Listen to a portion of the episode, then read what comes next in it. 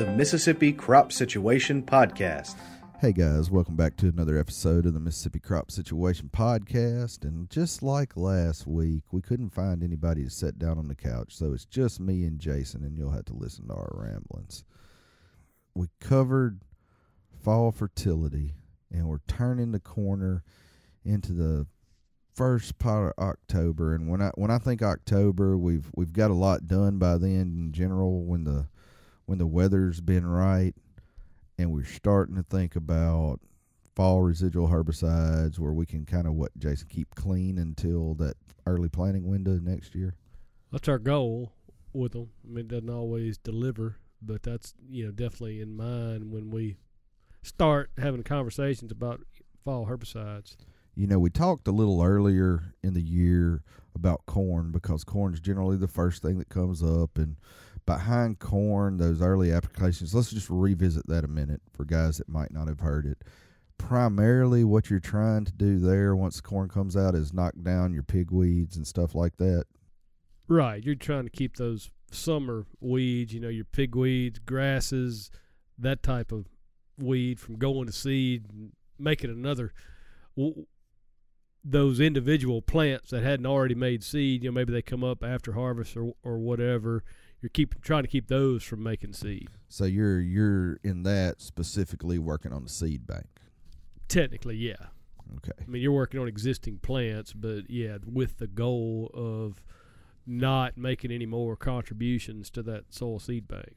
So now, as we're approaching the middle of October, are you primarily targeting ryegrass, or what? What what is well, this, this is program? A, yeah, this is a completely separate window target everything. Yeah, and that's kind of why I wanted to go yeah, back to that first one and say this is something that's really just specific to corn because it comes out earlier. Now we're turning the corner into a whole different world. Right. So now you're talking about multiple applications. So money, money, money, money, and so there's got to be some priorities. You know, really early harvest, really bad pigweeds.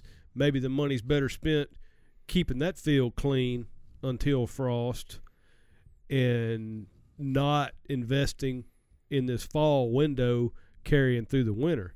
But maybe the field's crop came off a little bit later, or it's not too weedy to start with with summer weeds, but you got a history of some problems with winter weeds, so maybe we need to prioritize that because you know doing both, man, it's just that's a lot. So if you're doing both, a lot to do. Plus, it's a lot of money to invest. If you're doing both, you said twice now a lot of money. What's a lot of money? Well, you know, the a good fall residual program, I mean, according to our budget, if you put, you know, gramoxone with it to account for anything that may be emerged since your last tillage, plus a premium residual, you know, twenty five bucks, thirty bucks, you know, it just depends. You still half uh, the price of fertilizer. Yeah. It's very similar to fertilizer. With herbicides, How, it's, however, it's pay me now or pay me later, isn't it? It is pay me now or pay me later, but the whole mind game on burn down in general, but even more so to me on a fall burn down is you're investing in controlling a weed when there's not a crop in the field. So you think about weed control to minimize yield loss due to weed interference while the crop's out there all this is going on when there's no crop there, and certainly you're setting yourself up for the 2021 crop. But it's just, you know, the selling point of the fall residual is, hey, this is a lot of money.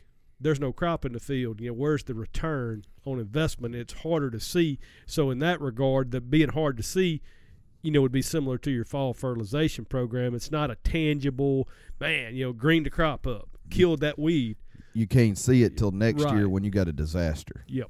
And it's probably too late to do anything about it by then. Right. All right. So when we're when we're talking this October time frame, uh, well, I say October time frame. Let's let me go back on that. When we're talking fall, not that early corn thing we're talking about, but a general fall residual program. When is too early? Depends on the year and we've had some years. So, as you know, most of the work that we've done in this ballpark over the last 15 years has been with ryegrass as the target. So we've had years where we had ryegrass up in August, but it was cool or or mild for uh, August. Plus, we had a lot of rain. Then we've had years where we didn't have any ryegrass up until November, and so the timing work that we've done, you know, indicates that later is better if you can get it out. And and of course those those two things cross one another at some point. You know, you can get l- too late because you just can't get through the field anymore, or it's too late. You know, every you know everybody wants to shut down for the year and just doesn't feel like fooling with it anymore. So that's why we've always said our, our the timings that we've looked at were you know September, so probably starting around the 10th of September, carrying all the way through to December. And more years than not, we couldn't get the December treatments out, so that's just basically out. So then you're looking at September, October, November. November for weed control in the spring from a fall treatment was always better with a November application compared with October. So that first, you know, October 5th to the 15th back into September, you know, without fail is always better. But you got to be able to get it out and you got to get it incorporated, right? Because it's a residual herbicide. So I've always said, you know, on the 15th of October, check your 10 day forecast. If the forecast is clear with no rain in sight, wait if you if you can. You know, if you got a lot of other stuff going on, go ahead and do it. If there's imminent rain, go ahead and get it out. All right, so in saying imminent rain and saying all that, you ride around the Delta all spring this year, and we know the fall weather conditions we had last year. You know, I, I talked a week or so ago about how that impacted our fall fertility. Well, riding around this spring, you saw an awful lot of ryegrass blown up everywhere. Is that a function of us not being able to get it out last year because of the weather, or what do you put that on? I think two two or three things, at, le- at least two things.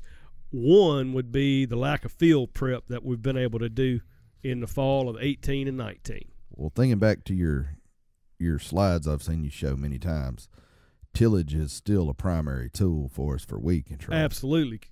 If if you have ryegrass, just say the temperature and the moisture get right, and it's the middle of September, and you got some ryegrass coming up, but the moisture's right, but it's not you know sopping wet like it's been in 18 and 19. So there's still say there's some field work going on early part of October. Well, you may take out the whole first flush of ryegrass with that tillage, and then you're going to be in decent shape. I mean, you're definitely going to have fewer the the infestation is not going to be as severe in the spring with the October tillage as it would have been with a September tillage. All right, that's the first part of that. You know, so difference in in the years, we just had a, a lot of bad weather in 18 and 19 that led to these populations that you referred to this past spring. Two would certainly be we probably had some intentions of getting some fall treatments out that we didn't. And then number three, unfortunately, is just the ryegrass is getting worse, man. And when you talk about ryegrass getting worse, what specifically are you you Well, uh, you know, it, I'm you know, I'm talking about clethodim resistance and and all all of the above resistances that we have in those populations. But that's a that's a whole nother topic of conversation. You'll Yeah, be I guess this what I'm saying is- stuff. It's not getting worse because we're not trying to attack it. We just didn't get lax lackadaisical. I guess that's what I'm. No, we didn't get. I don't think we got lax with it. I mean, you could call it lax, but it wasn't on purpose. It was, you know, the situation dictated. Hey, we can't, we can't operate like we normally expect to operate because it's been so wet the last two falls. Do you think, uh, you know, soybean price going down and stuff like that? It, it, hurt people's budgets to be able to do something. Well, that drives it. That drives it too. And I mean, no question. When we've had big soybean prices, we've had big acres treated, and, and you know, you can drive down Highway 61 in February and see how much fall stuff went out because it's obvious by that point you've either got a carpet of, of green, you know, random stuff, or or the field's slick.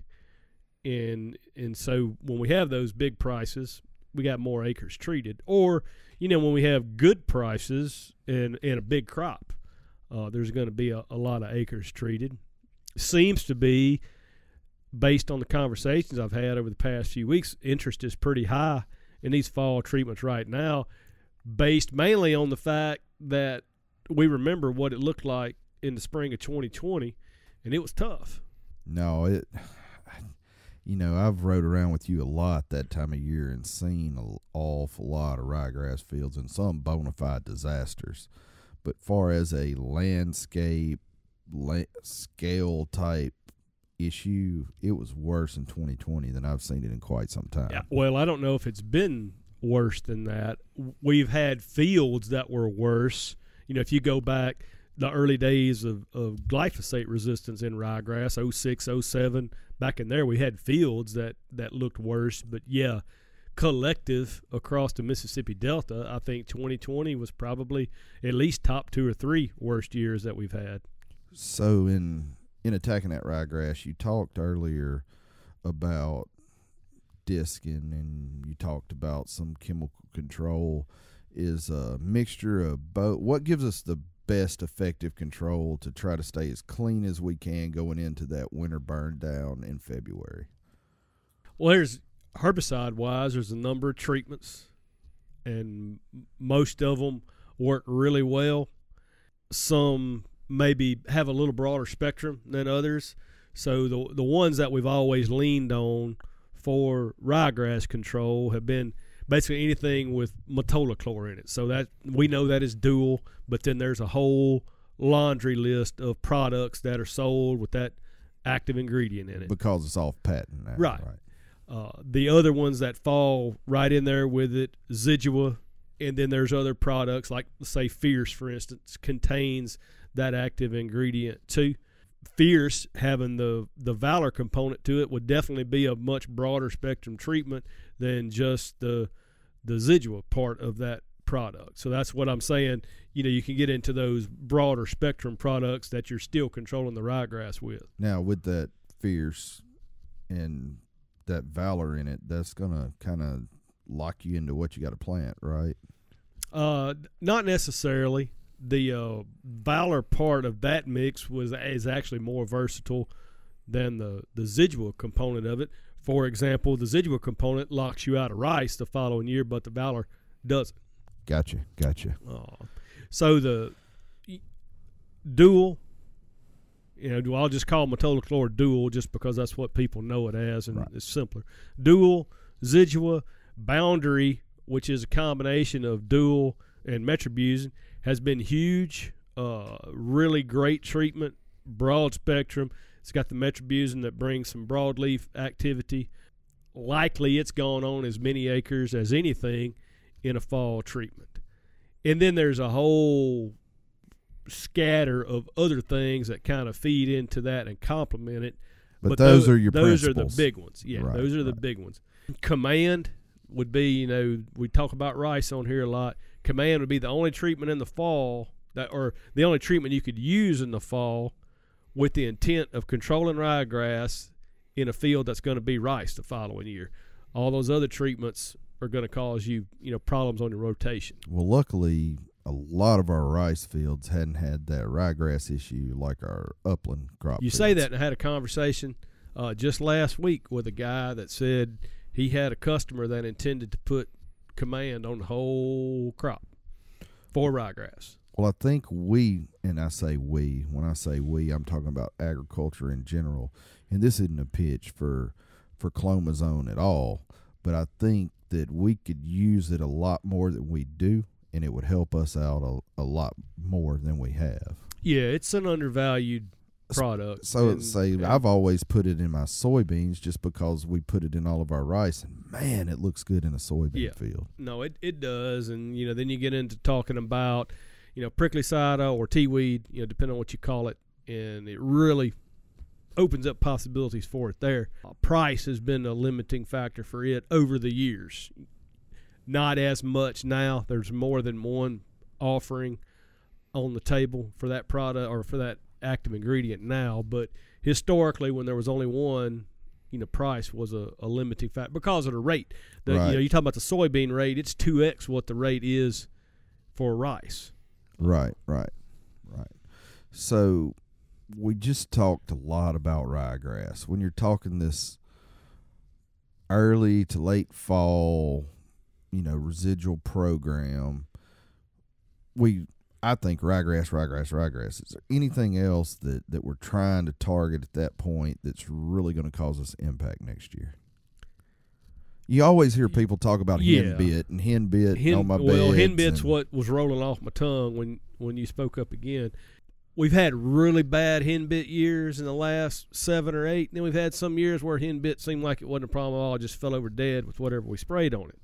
No rhyme or reason to when that one is hard to control with a post-emergence treatment.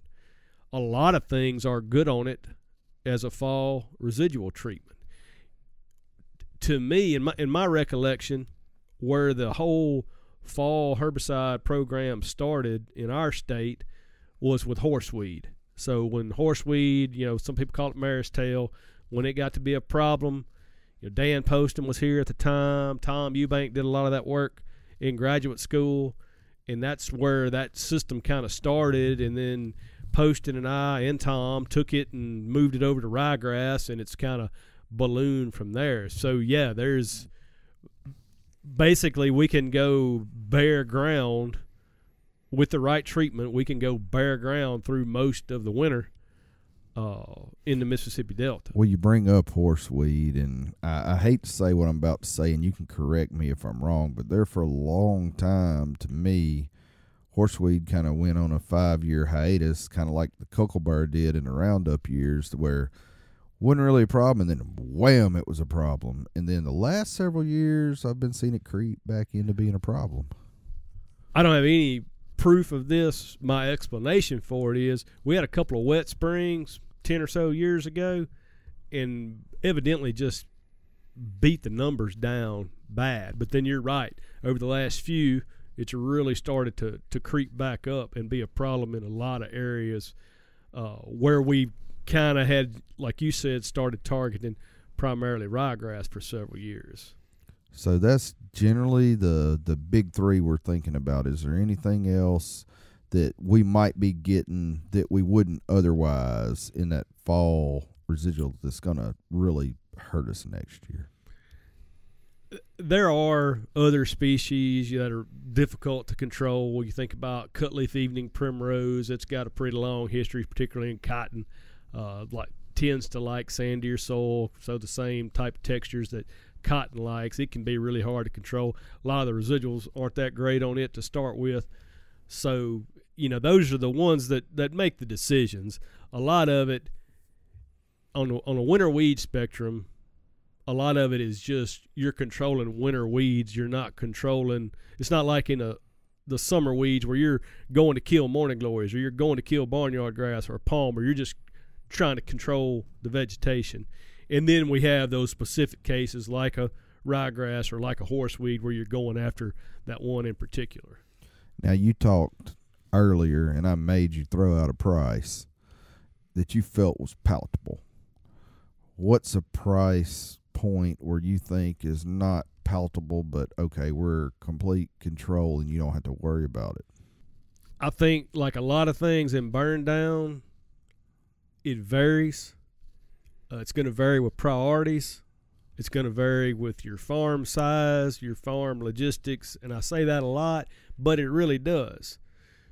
For example, what's the value of dropping in and planting in March, say it's cornfield, drop in and plant in March versus, man, we got to get this dude dry enough to disc and hip it back up.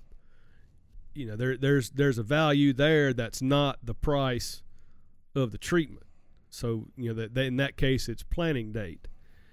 So I can't give you a, a specific number. I know about what some of those treatments cost, and unfortunately they're they get pretty. If you include the whole program, you know they're going to get they're going to get pretty pricey. Fifty bucks. Yeah, I mean ballpark for for some of them, and, and not that you know I'm not talking about one treatment. I'm talking about the burn, whole- the burn whole down, program. Yeah, carrying you from from the fall treatment into the, you know, all the way up to planting. Because in general, our our early winter or late winter, that February time frame depends on what you call winter. Right. Those burn down applications are relatively cheap. Yeah. Uh, now, one thing that I've I've always tried to remember to mention the last few years when I've talked about these fall residuals is the bare ground through the winter. We live in the Mississippi Delta. Bare ground through the winter is not always a good thing, depending on your soil texture. Uh, you're talking about soil movement and not just bed weathering. We can get soil movement out of the field, and then you're into full blown erosion, which is not good. Right. Uh, and then you got the dynamic of soil texture, bare ground, and then having to recondition beds in the springtime where hey, if I just got some trash winter weeds and maybe some bluegrass, burn this dude down with Roundup and 2,4-D Let her go. and and go. Whereas I've you know spent this money last fall. I've got bare ground all winter. My beds are gone. I've got to get in here and basically start from square one, getting this field ready to plant. And you're bringing weed seed to the surface when you hip. And that's that's to be considered as well. Uh, so that being said, it's good to know, it, you know where your weeds are. Right. This is a bad ryegrass field. Probably need to do something in the fall. This field has no history of ryegrass. Maybe I can wait on it, burn it down with an airplane in January, February. So what I hear you saying is what we've discussed today should not be considered as a whole farm solution. This needs to still be done on a field by field basis. Uh, yeah, for sure. So, quote, variable rate across the farm where you need to use it and where you don't. Right. Uh, It's nice to say, you know, call the airplane and put it on this whole block. But if you think down, what's it going to look like six months from now? What what's your time time worth to you at that point? So Well, then I think you get into not what your time is worth, but what your money is worth. If you if you're maximizing well, but time is money, right? So it, it's time is money, but if you're maximizing that price that you really don't want to pay anyway, and say, you know, to maximize yield on the back end, I need to at least spend an extra twenty dollars, whether it be in sulfur fertilizer or potash fertilizer, or I got to get the ryegrass out of this field because it whooped my butt last year. Yep. You know, prioritize that and don't just call the airplane and say, let's do the whole farm with the same thing. yeah. That's what you're saying, right? Speaking of money and thinking about ryegrass, a good thing about ryegrass, in contrast to a pigweed, you can get a field that has a bad ryegrass problem. You can get it under control. I don't have a specific, you know, data point to tell you that. We've tried to do it. It's just been hard to do because the weather hadn't cooperated in our in the area where we do our plots. But I can take you to the original fields where Dan Poston first picked up the glyphosate resistant ryegrass. Some of those fields don't even get treated for ryegrass anymore. So there's definitely an opportunity. It just doesn't make nearly as many seed as a, a Palmer amaranth plant. So you can get aggressive with it for a couple of years and then dial it back. So you can, for lack of better words, I'm thinking eradication. You can take it out to the point where you can might take the next three years off before you have to do something again. Or at the very least, you catch it with your regular burn down. You know, whether whether it's your burn down right at planting, say in the case of corn or something, because you're just taking out a couple clumps here and there. So, So, you can you can spend some money and make it manageable in your normal course of business. right, and you think about Palmer making half a million seed per plant. And if you let it, if you let one get away from you on it, you're going to be playing catch up probably from now on. You're done. But I think for the most part, our farmers in the in the mid South, I'll, I'll expand it beyond the Delta, understand that about Palmer, but maybe not all of them understand that about ryegrass. Yeah. Yeah, I mean, I think the number, you know, you go look, probably find different numbers, but you know, sixty thousand seed probably is high a high number for a single ryegrass plant, which sounds like a lot and is a lot. but it's Not all 60,000 of those are going to live and make and That's mature. right. That's right. And it's definitely one that can be brought back under control with some aggressive management. Okay.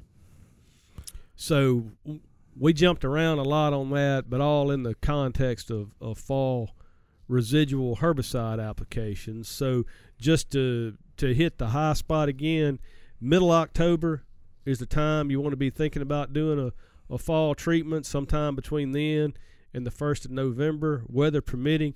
A lot of good treatments available depending on what you specifically, you know, want to go after. But keep in mind that maybe that fall herbicide treatment is not for every acre. So just consider, you know, the crop to be planted and the soil texture and the the history of the weeds in a particular field. So and certainly, you know, I can clear any of this up. Those of you that are interested in doing a fall treatment, I'm happy to talk to, to anybody that wants to do it. So and you can call Bobby too. And and he could he could do a serviceable job at it. People generally call me and say, "Hey, I've been trying to call Jason. I know he's sitting in the truck right beside you. What you been hearing?" yeah so that that actually does happen a lot but certainly uh, you know kidding aside if we can do anything for y'all just give us a call The Mississippi Crop Situation Podcast is produced by the Mississippi State University Extension Service.